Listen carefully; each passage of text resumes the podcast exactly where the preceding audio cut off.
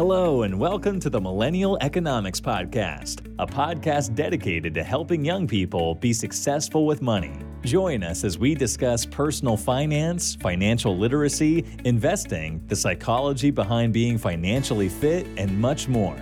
Here's your host, Jared Dixon. Good morning, everyone. Um, thanks for tuning in to episode 46 of the Millennial Economics Podcast. Um, just have one ask, as usual, lately here. Um, just trying to get the word out more about the podcast.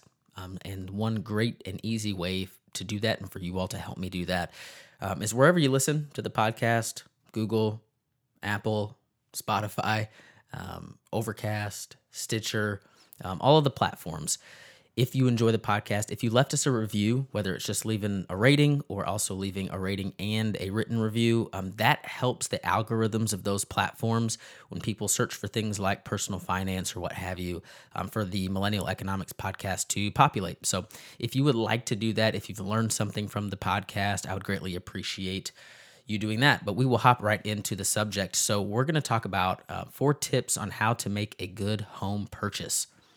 So I talk about real estate fairly often. I really like real estate. I bought a couple homes myself, done pretty well on getting a great return on both of those and building up equity quickly um, with those purchases. So um, let's just dive right into the list. So, number one, I have establish what you want. So, purchasing a home, yes, it's an investment. Um, yes, you know, we should be thinking long term about, you know, when we sell it, um, which most of us will end up selling the home we buy um, even if you think it's your forever home.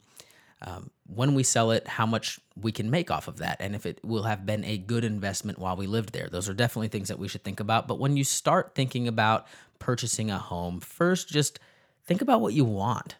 You know, do you want uh, a four bedroom, a three bedroom, two bedroom? How many bathrooms do you want? What location do you want to be in? Um, what uh, type of features does, do you want the home to have? Open concept or more of a traditional concept? Do you want a big lot? Do you want a small lot?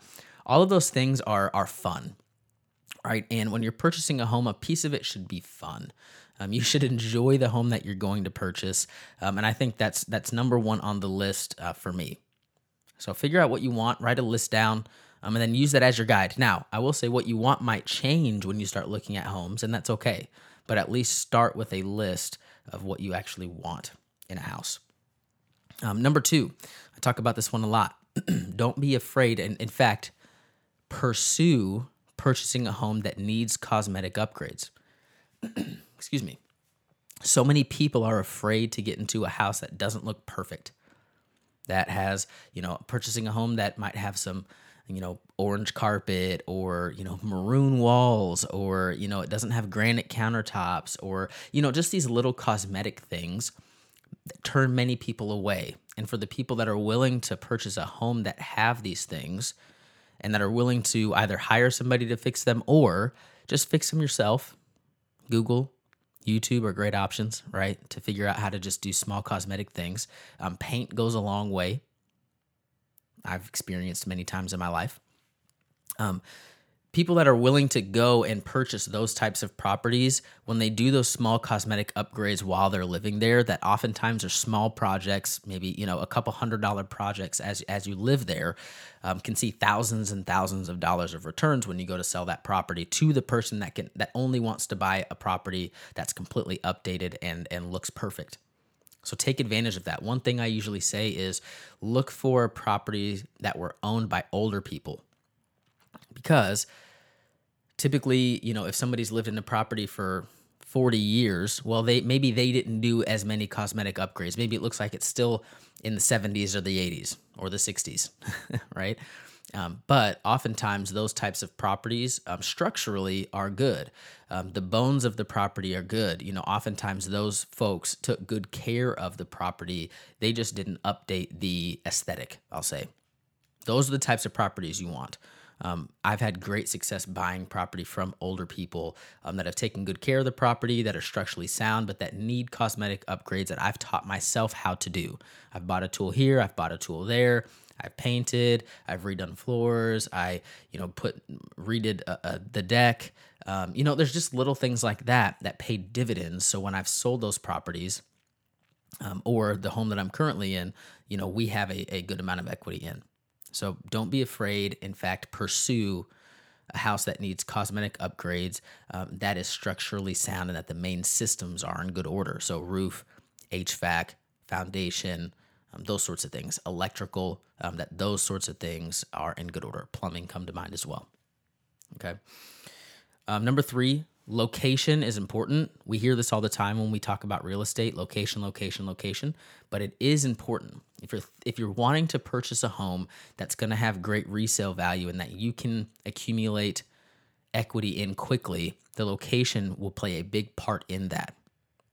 Okay, um, if you have a beautiful house in a in a not as desirable location, you're going to have a harder time getting the money you want out of it and a harder time selling that than even a home that needs some work in one of the most desirable neighborhoods in your city. Um, people will overpay for that. You can always change a house, but you cannot move it.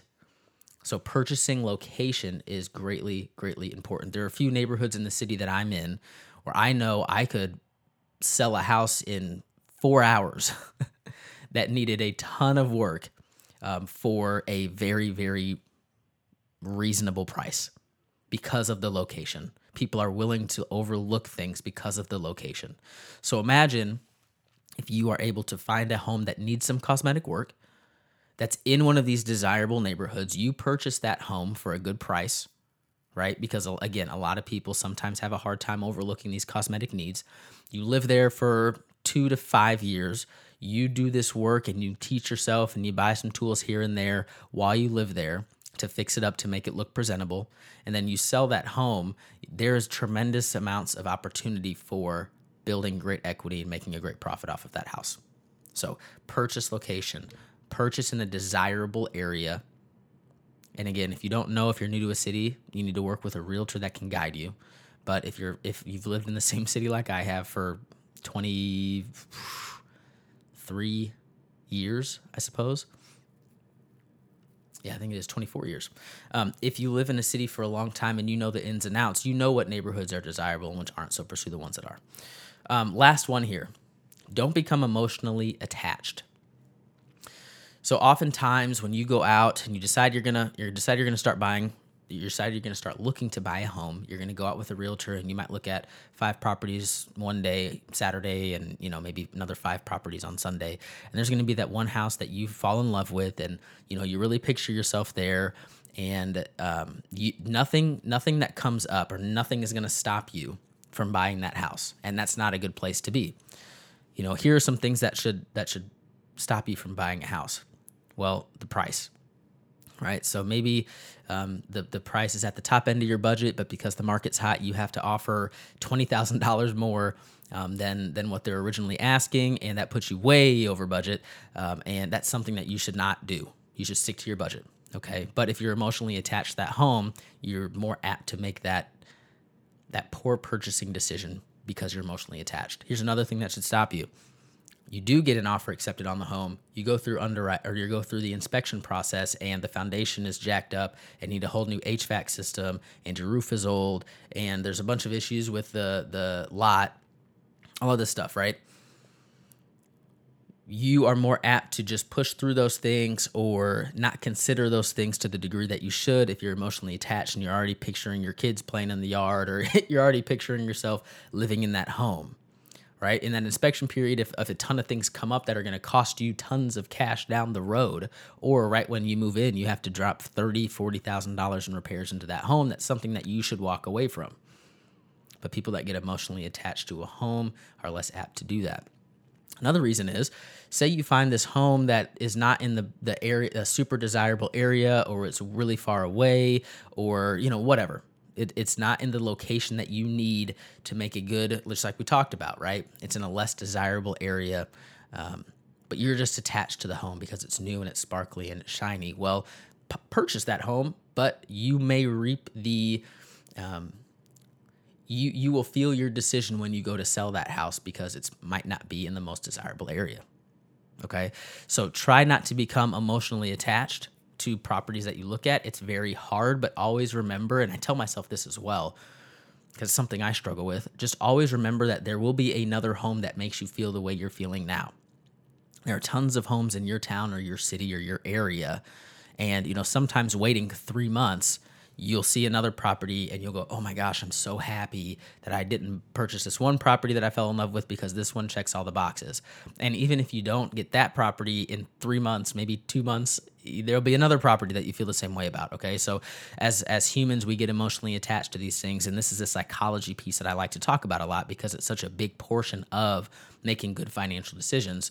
Um, we have a tendency to attach ourselves to things emotionally. So if you can be aware of that, before you go into the process and try to help yourself not get that way, um, that's a plus. Now, whenever you get in your home and you, you get through the inspection and you get a good deal on your house and it's in the location you want to be in and all the stuff lines up, then become emotionally attached because purchasing homes is, it should be fun.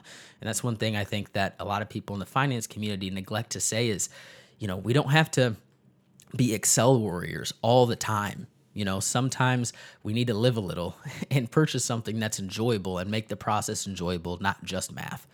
So, in review, let me get my little notepad here. Um, so, establish what you want. Number two, um, pursue finding a home that is structurally sound but needs cosmetic work. Number three, prioritize location. And number four, don't become emotionally attached. So, thank you so much for tuning into episode 46. Hopefully, you learned something here, and we will talk soon.